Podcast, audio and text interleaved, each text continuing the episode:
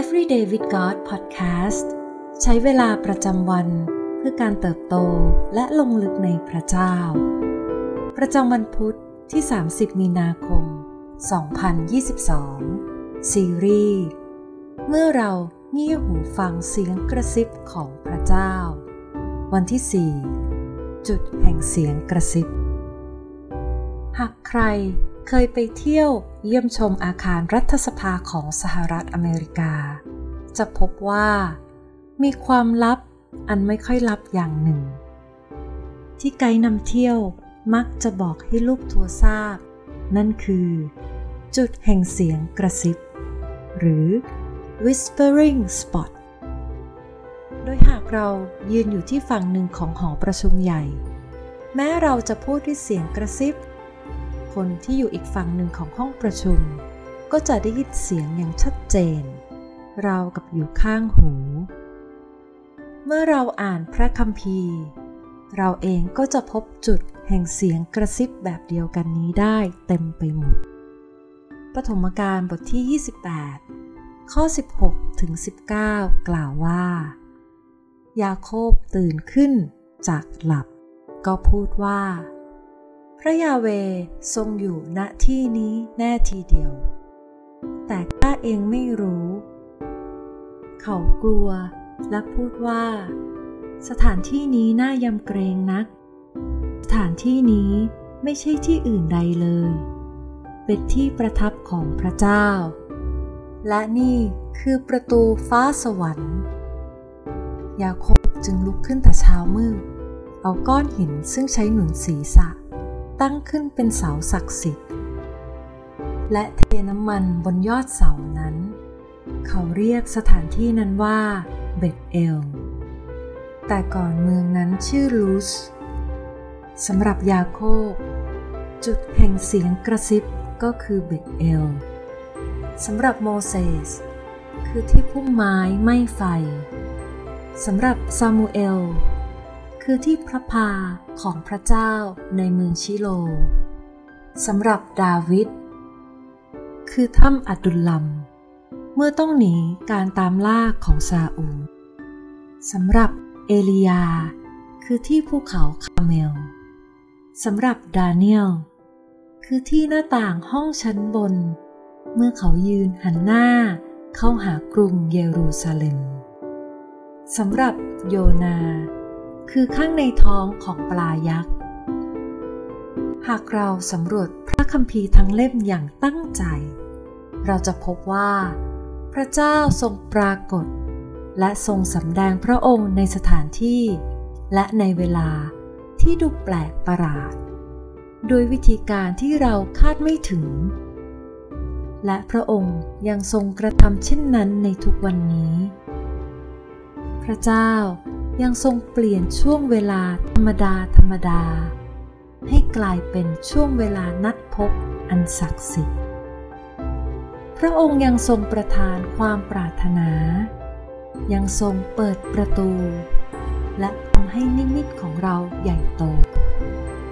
พระองค์ยังตรัสผ่านการหนุนน้ำใจ ผ่านผู้คน เหมือนที่ทรงเคยทำกับโมเสส พระองค์จะทรงเปลี่ยนพื้นดินธรรมดา ให้กลายเป็นสถานที่ศักดิ์สิทธิ์ จนเราอดไม่ได้ที่จะถอดรองเท้า คุกเข่า และก้มกราบ ลงต่อหน้าพุ่มไม้ที่กำลังไหม้อยู่ การฟังไม่ใช่สิ่งที่เกิดขึ้นเองโดยธรรมชาติ แต่ผ่านความตั้งใจและวางแผน เราจำเป็นต้องแสวงหาความเงียบ แสวงหาสถานที่เพื่ออยู่ลำพัง เราต้องกล้าตัดใจกำจัดสิ่งรบกวนออกไปอย่างเด็ดขาด และเราต้องลดเสียงรบกวน หรือปิดมันทิ้งไปเสีย การละจากโซเชียลมีเดียหรือโทรศัพท์ ระหว่างที่เราสามัคคีทำกับพระเจ้า จึงเป็นหนึ่งวิธีที่ดี